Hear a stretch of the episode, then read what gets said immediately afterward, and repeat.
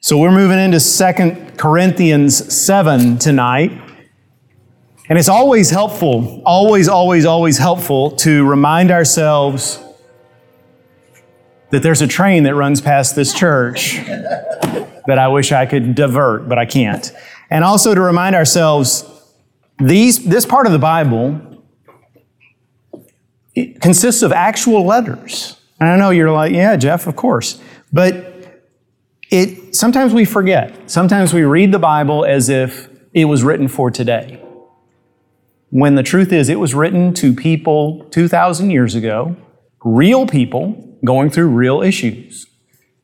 And so I believe, I've come to believe at least, and this is why I was trained, that we can't fully understand the Word of God if we just make it about us. If the first thing you do when you read the Bible is you say, okay, what is this saying to me today? That's not the place to start. The place to start is to say, what was that writer, inspired by the Holy Spirit, what was that writer trying to say to those first people who heard him? And you don't have to go to seminary. You don't have to know all there is to know uh, about the background.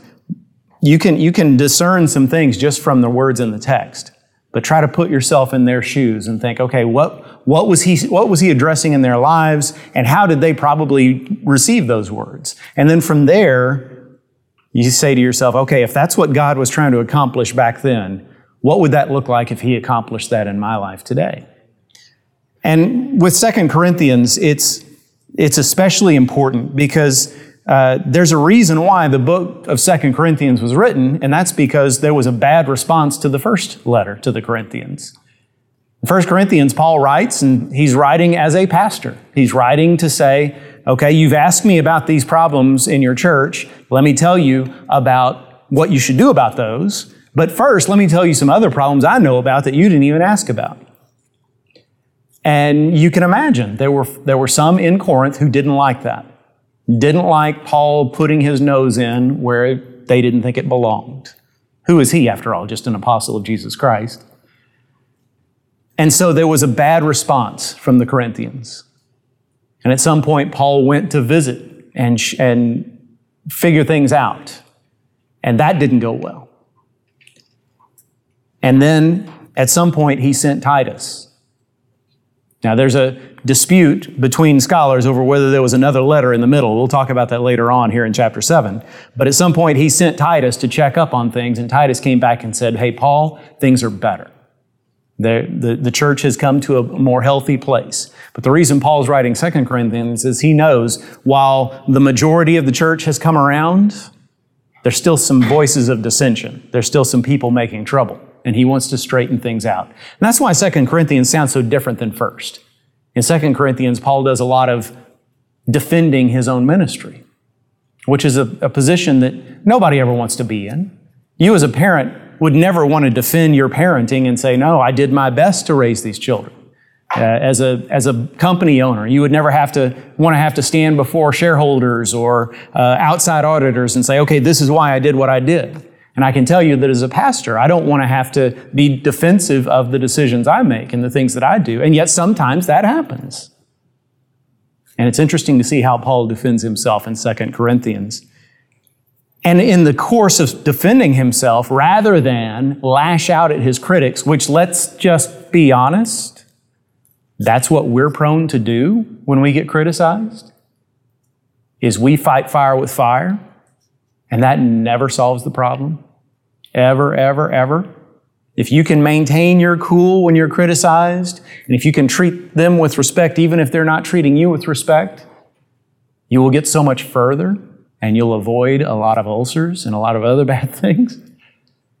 So, Paul, in the process of defending himself, is kind and he continues to be a pastor. He continues to be an apostle. And we see that in chapter 7. Chapter 7 is very personal, the things Paul says. And yet at the same time, he's encouraging the Corinthians to pursue joy. And I, am giving a long, uh, long introduction to this because chapter 7 is one of those that if you read it on your own and, and you're not really slowing down to, to pay close attention, you might just skim through it and say, okay, there was nothing in that chapter that applied to my life. It was all just personal stuff for Paul. But Paul's subject here is joy, and joy is an incredibly relevant subject for us. Because, in my opinion, we live in a culture that is full of pleasure but lacking in joy. And there's a big difference. It's not that the two are opposite. You can find joy in pleasant things. You can thank God for the pleasure He gives you in a good meal, in having good company, in uh, laughing, in beauty, and comfort. You can praise God for all those things, but none of those things on their own can bring you joy because they are temporary. Once you've eaten that good meal, it's gone and you'll never get it back, right? And that's true of, of any pleasurable experience you have. You may have good memories of that time you and your family went on that beautiful trip. You may have wonderful memories of that night you heard that incredible music, but that's only a one time thing and it goes away. And it's almost like a drug. You, you have to keep seeking more and bigger experiences if your life is founded on the pursuit of pleasure. But joy is lasting. I, this morning in my quiet time, I was reading Psalm 36, verse 9, and this stood out to me. It said, Psalm 36, verse 9 says, For, for with you is the fountain of life. In your light do we see light. And my, I have one of those big study Bibles, and it said that the fountain of life means He's the source of all good things. And it occurred to me, you know, as, as smart consumers, we like to cut out the middleman if we can right? Why, why buy your products from a, a, department store if you can go buy them wholesale? Why are we trying to find our meaning and satisfaction in the things of this world that bring us temporary pleasure when we can go straight to the source of that pleasure? God created all those things that we enjoy. And so I think one of the big mistakes we make and Christians do this too. I do this. And I'll just freely admit that. When we're down, what do we say to ourselves? I need some more pleasure. I need to get away. I need to go away on a vacation. That's, that'll solve all my problems. Getting away on a vacation is usually a good idea, but it won't solve all your problems. I need to go to a, a funny movie and just laugh my head off. That's a good idea. Won't solve all your problems. Eating a good meal, well, that'll give you some other problems too, right? So, our answer to our problems, to our downheartedness, is let me do something enjoyable. And that doesn't work. Why not go instead to the one who brings joy, who is the source of all good things? So, in other words, our goal shouldn't be, I need to get more pleasure into my life. It should be, I need to get more Jesus into my life. And, and don't make that into uh, something that says, okay, you can never do anything but read the Bible and pray all the time. All I mean is, you should strive to know Him better. That's the surest answer I know to having a more satisfying life, is to strive to know Him better. So, yeah, there's your unsolicited sermon, but how that relates to chapter 7. Paul is writing to the Corinthians, and you might recall at, at, at, the end of chapter, or in chapter six that we looked at last week, he talked about his hardships. He talked about the things he's gone through as an apostle. And then he, then he says, don't be yoked together with unbelievers. Uh, Eh, you know, stick with the, the, pla- the, pa- the plan and the path of God, and He'll take you the right way. And then he picks up in verse 1 of chapter 7. Since we have these promises, dear friends, let us purify ourselves from everything that contaminates body and spirit, perfecting holiness out of reverence for God. In other words, he sums up everything he just said in, six, in chapter 6 by saying, Let's seek to live a godly life. That should be our goal. And you can't go wrong when that is your goal. A godly life in Christ Jesus. And then he turns to the subject of joy. And the first thing he tells us is we can have, and let me just say, chapter 7 is going to show us that joy can come in some unusual circumstances, some sources that we don't usually think of as causing joy. And the first one is you can find joy in the midst of trouble. Verse 2, he says, Make room for us in your hearts. We have wronged no one. We have corrupted no one. We have exploited no one. I do not say this to condemn you. I have said before that you have such a place in our hearts that we would live or die with you. Um, okay. I have great confidence in you. I take great pride in you. I am greatly encouraged. In all our troubles, my joy knows no bounds. So, uh, I just realized I brought my NIV Bible instead of my ESV, but okay. Uh, that's why I'm a little slow. What he's saying here, you may recall in the middle of the last chapter, he had said, We've opened our, wide our hearts to you, open wide your hearts also. And I said back, I said last week, he's telling them, listen, I'm trying to make peace with you. I'm being completely open and vulnerable with you. Don't be stubborn with me. Or let's meet together in the middle. Let's work this out. And he goes on that same theme here. He says, make room in your hearts for us.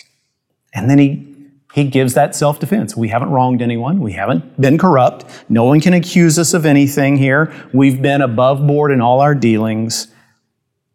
But he says, even, even though I've been deeply wounded by the way you responded to me, I still take joy in the midst of this affliction.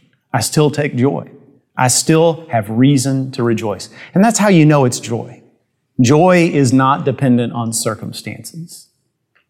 You can have joy in your heart even when you're weeping. You can have joy in your heart even when you're grieving. And that's really the difference between sorrow and despair. Sorrow is, I'm going through a difficult time. I'm weeping because I wish this wasn't happening. But this isn't the end of me. I've still got things to rejoice in. I know God is still at work. I know God is still doing great things. I'm still excited about life. God's going to get me through this. Despair is, I wish God would take my life right now. Despair is, I wish I'd never been born. Despair is, I don't want to get out of bed because there's no reason to go on living. You see the difference? And probably many of us have been in that place of despair. Joy is the difference between those two. Paul, his most famous writing about joy is the whole letter of Philippians, which is why it's my favorite one of his letters, because writing from prison, all he wants to talk about is joy. And he says in Philippians, I, I rejoice that other people are preaching the gospel when I'm stuck here in prison, even though some of those people are, are preaching just to make me look bad. They're saying, I, I want to build a bigger church than Paul and make him look bad. And Paul's like, okay, well, the gospel's being spread, so I rejoice. Man, I wish I had that attitude toward other preachers that I didn't like. Um, that, did I say that out loud? That, there aren't any preachers I don't like. No, I didn't. No, that, that was a total mistake. Um, he rejoices that if I die here in prison, if they, if they take my head, I'm going to be with Jesus immediately. He rejoices in that. He rejoices that if they don't kill me, they're going to let me go, and then I get to be with you again. So either way, I win. He rejoices that God has shown him the secret of being content. Remember, he's writing to the Philippians basically a thank you note. Thank you that you've sent me this gift to, to meet my needs here in prison. But you know what? Even if you hadn't, I'd be okay because Jesus has taught me the secret of being content. Paul says, Man, that is such a great gift to have. He rejoices that the Philippians, his friends, are generous. He rejoices in everything. In Jesus, there's always a reason to rejoice. So that's his first point. In all my troubles, I am overflowing with joy.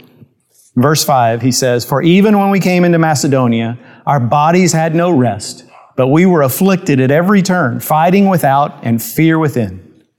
But God, who comforts the downcast, comforted us by the coming of Titus. And not only by his coming, but also by the comfort with which he was comforted by you, as he told us of your longing, your mourning, your zeal for me, so that I rejoiced still more. So the second reason Paul rejoices here is there's joy in answered prayer. And you might say, well, that, that should be obvious. But let me ask you the question. How many times have you celebrated an answer to prayer? What we typically do is, when a prayer is answered, we may say a quick thank you to God, and then we move on with our list because there's something else to talk to Him about. Can you imagine having a relationship with someone who treats you the way we treat God? Someone who comes to you and, and says, Oh man, I am in a situation here. I, I don't know what to do. You're, you're smarter about these things than I am, so can you come help? And, and you go and you, you take time out of your day and you lose sleep, you give up, you sacrifice greatly, and you fix their problem, whatever it might be. And they say, okay, thanks. Now let me ask you about something else. Can you imagine? And yet that's exactly what we do to God. Paul refuses to fall into that trap. He wants to tell the Corinthians, I was miserable, I was distressed, I was worried. And, and by the way, uh, personally, it does my heart good to know that the Apostle Paul was upset to know that somebody was mad at him.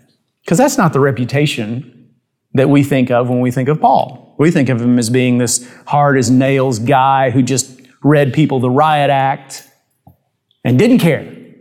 But turns out, when there's this church full of Christians that he loves who are mad at him, it hurts him. And I'm glad to know that. Paul says, I was distressed. I was brokenhearted over our relationship. And then Titus came back, and I had this double pleasure. First of all, the pleasure of getting my friend Titus back, which back in those days, that's nothing you could take for granted. Somebody goes off on a trip by foot. There's, there's no guarantee they're going to make it back safely. He sees his friend Titus and he rejoices. Thank you, Lord, for delivering him back to me, my trusted friend my son in the faith. But then, even more, when Titus gave him the report that said, Guess what, Paul? Some of those people who couldn't even say your name without spitting, now they remember what you've done for them. Now they want to see you again. Now they call you brother again. And that brought Paul joy. And he didn't want to let that pass. He didn't want to move all the way over to, okay, now let me address those people who still don't like me. No, he wanted to take time to praise God for answering his prayer in this. And by the way, in case anybody here or, or watching at home uh, thinks to themselves, now, now, we shouldn't worry about what others think of us, should we? We shouldn't worry about impressing people. That's true. And it's also true that anybody who tries to keep everybody happy or try to make everybody like them, they're not headed down the right path. But our relationships with people matter to God. And if they didn't matter to God, He wouldn't have said in the Sermon on the Mount, Blessed are the peacemakers, right? He wouldn't have told us over and over again how important unity is within the body of Christ. He wants us to get along. He wants us to live together in peace and to love one another. So when Titus shows up, his report brings Paul joy and relief, and he praises God. So let me ask you again how much time do you spend thanking God for specific answers to prayers? How much time do you spend telling other people, let me tell you about what God did? Because that's important. Uh, let me recommend a book to you. It's not, uh, it's not a commonly read book among lay people, but it's called uh, The Celebration of Discipline by Richard Foster. Now, I don't know a lot about Richard Foster. I know that he's a Quaker, so probably a lot of his theology and mine probably don't agree. But what he does in this book is he, he tells us spiritual disciplines that people, Christians, have used throughout the centuries that have drawn them closer to God. Growing up in a Baptist church, the only spiritual disciplines I knew of were going to church and reading the scriptures and praying. But he talks about these disciplines I've, I had never heard of solitude and, and celebration. I remember there's a whole chapter on the discipline of celebration, and I thought, well, I don't need to read that. I know how to celebrate. But it's not about throwing a party, it's about literally finding ways to make, to, to spend time celebrating what God has done. How often do we do that? How often do we say, invite our friends over and say, I just wanted to have y'all over for some hamburgers and to just tell you a story about what God's done in my life lately because it's just too good to keep to myself. And that would that would do your heart good and it would bless them as well. It would encourage them to pray and it wouldn't hurt that you're feeding them hamburgers, right? So take joy in those answered prayers. Don't gloss over them. And then in verse 8, here's the longest section of the chapter. He talks about joy as the outcome of sorrow.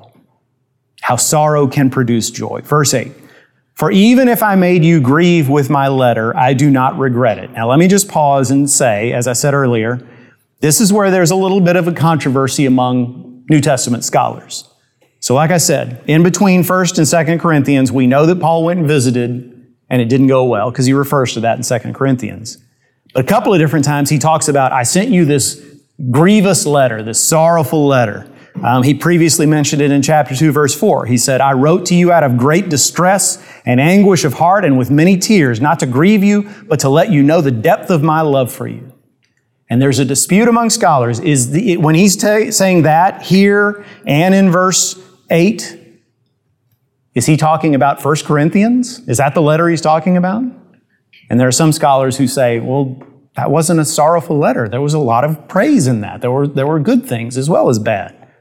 And so they speculate that there's a letter Paul wrote that we don't have anymore. It just, you know, in the Holy Spirit's wisdom, it didn't make it into the scriptures. It was a letter that Paul wrote to basically ream them out and, and, and tell them to straighten up or fly right, as my mom used to tell me when I was little. Um, and others say, no, no, it's just talking about 1 Corinthians. So I say that not that I have, not because I have any answers, but just so you understand it's one of two things when Paul says, when I'm, when I, even if I made you grieve with my letter. Notice what he says though next. Though I did regret it, for I see that that letter grieved you, though only for a while. What he's saying is, when I first sent the letter and I heard that it hurt your feelings, it made me sad. But then I got over it and I realized this sadness is a good thing. Now, how can sadness be a good thing? Verse Verse 9, as it is, I rejoice, not because you were grieved, but because you were grieved into repenting. Think, remember that sentence. For you felt a godly grief so that you suffered no loss through us. For godly grief produces a repentance that leads to salvation without regret, whereas worldly grief produces death.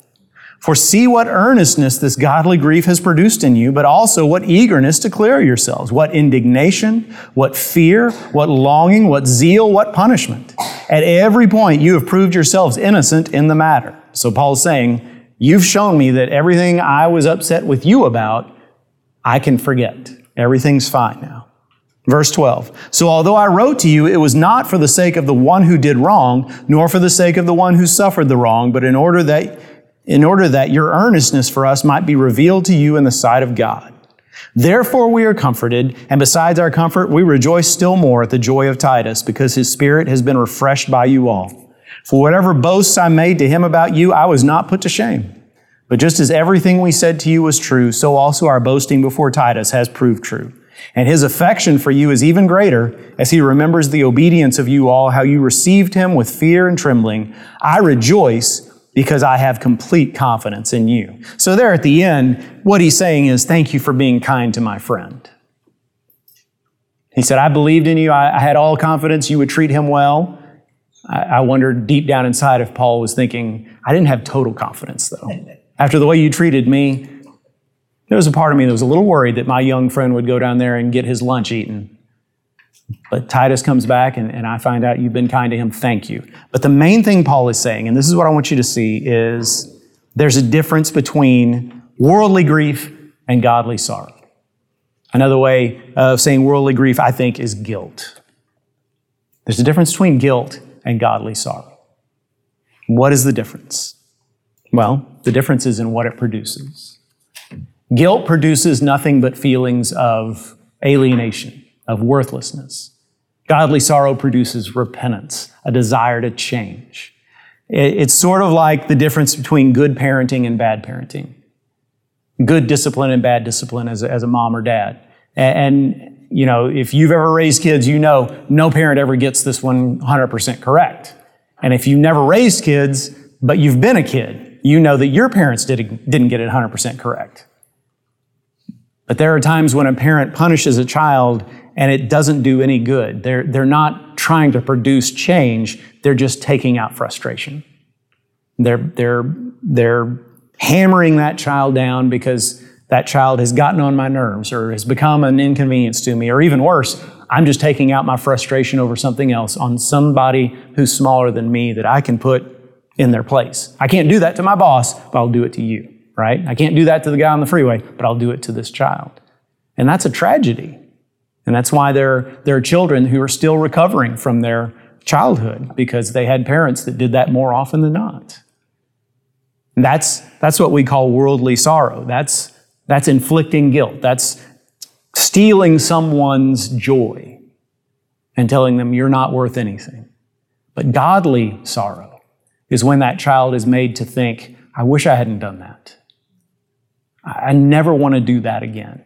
Not just because you got a pop on the backside or because you didn't get to go to the party or you got whatever taken away from you, but because you genuinely see this is a bad decision and I never want to do that again. And if you had good parents, like I had good parents, you can probably think of times where that happened in your childhood. Where in the in the moment you were just full of yourself and you were gonna you were gonna do what you wanted to do, and then looking back you thought, oh, what a fool I was. I wish I hadn't done that. I mean, here I am, the age I am, and I can still kind of feel some of those emotions of times that I did things and said things and wishing I could go back in time and, and do them differently. Things that, thank God, I'm sure my parents don't even remember. Godly sorrow produces repentance. And believe it or not, we should rejoice when we go through that kind of sorrow because it, it's going to produce something good in us. And that's all Paul's saying here. I hated to send you that letter. I, I knew that it would hurt you. And when I heard how it hurt you, it, it broke my heart. And yet, what got me through it was knowing what the Holy Spirit was going to do with that godly sorrow, because I knew that it was written out of love. I knew that it was the truth, and the Holy Spirit was in it, and He was going to change your hearts if you just responded with repentance. And that's our part. That's, that's where we come in. There are things that happen in our lives that we didn't bring on ourselves necessarily, or maybe we did.